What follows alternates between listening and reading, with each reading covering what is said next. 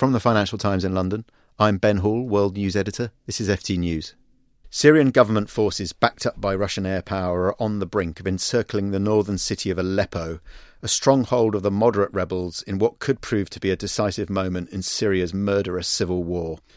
Joining me to discuss the latest developments in the Syrian crisis and their wider implications are Erika Solomon, our Middle East correspondent, and Geoff Dyer, our U S diplomatic correspondent. Erika, can you give us a picture of what is happening on the ground right now? Basically, what's going on is that President Bashar al-Assad's forces, backed by massive Russian air power, are trying to break down what is now the last symbolic stronghold for the rebels in an urban center. They have already lost Homs, uh, which was the other big urban center that they had a foothold in, and now the main one left to them is Aleppo. And what the regime forces are doing is basically they're trying to kind of do a pincer movement around the city, which is why aid organizations are very worried that we will be looking at another siege. Siege tactics have been increasing across Syria by all parties. Hundreds of thousands of people are always seen as at risk of starvation by aid organizations. And if Aleppo is added to that, that would mean hundreds of thousands more just in Aleppo alone would be added to that list. So it's a major humanitarian crisis that can affect Turkey and, by extension, the E U. And in military terms, would it spell the end of the so-called moderate rebel forces if Aleppo was sort of cut off by Bashar al-Assad's forces? That's what I've been asking rebel representatives, commanders that I've been speaking with here in Turkey. And what they say is, is kind of yes and no. Symbolically, it would be a huge blow. Nobody can deny that, least of all the rebels. But what they say is that they are prepared to switch tactics and to evolve sort of into a more of a guerrilla force that doesn't hold territory necessarily. So while it could mean a very major blow to any kind of organized rebellion holding territory, it's very unlikely to be the end of the massive chaos and bloodshed that we have been seeing in Syria the past five years. And presumably, in terms of the anti-Bashar front, it tips the balance in favour of ISIS and away from some of those groups that have actually worked with the U S and other allies.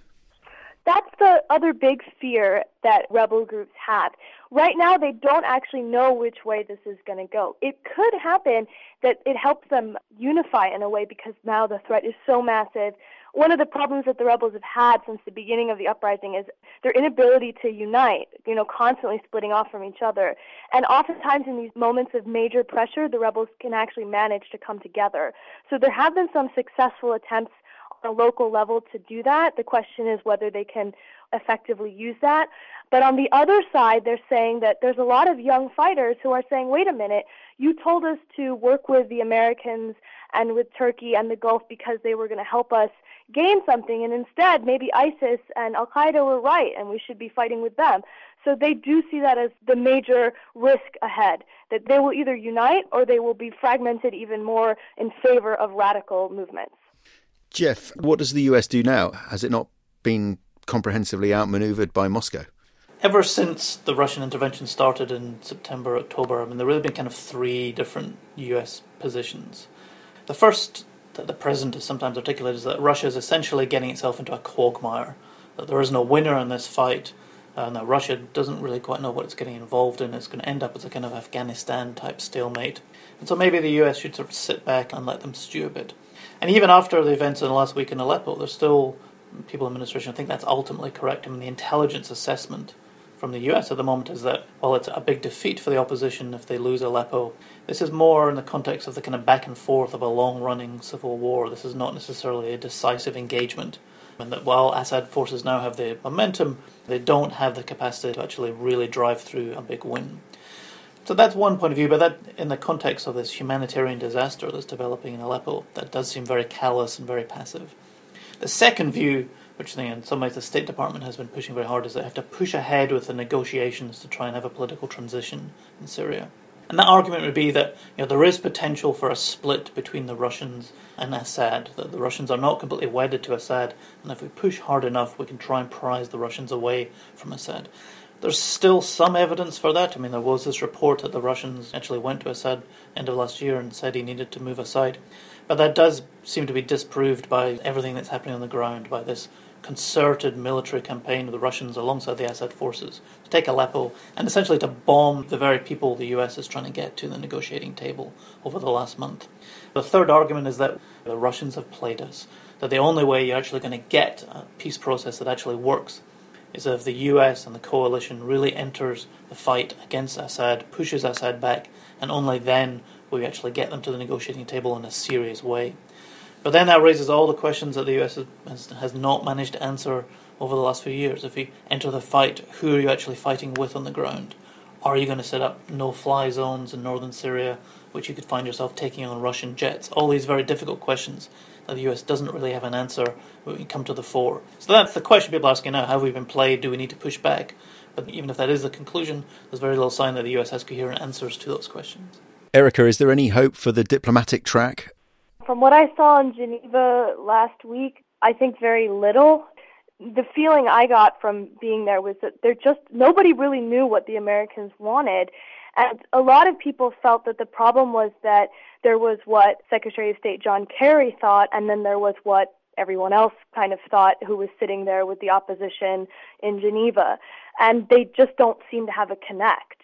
So that was a big problem was, you know, how are we going to actually create the conditions that we need for talks if we don't seem to be in agreement amongst ourselves and we don't seem to know what we think Russia wants to do?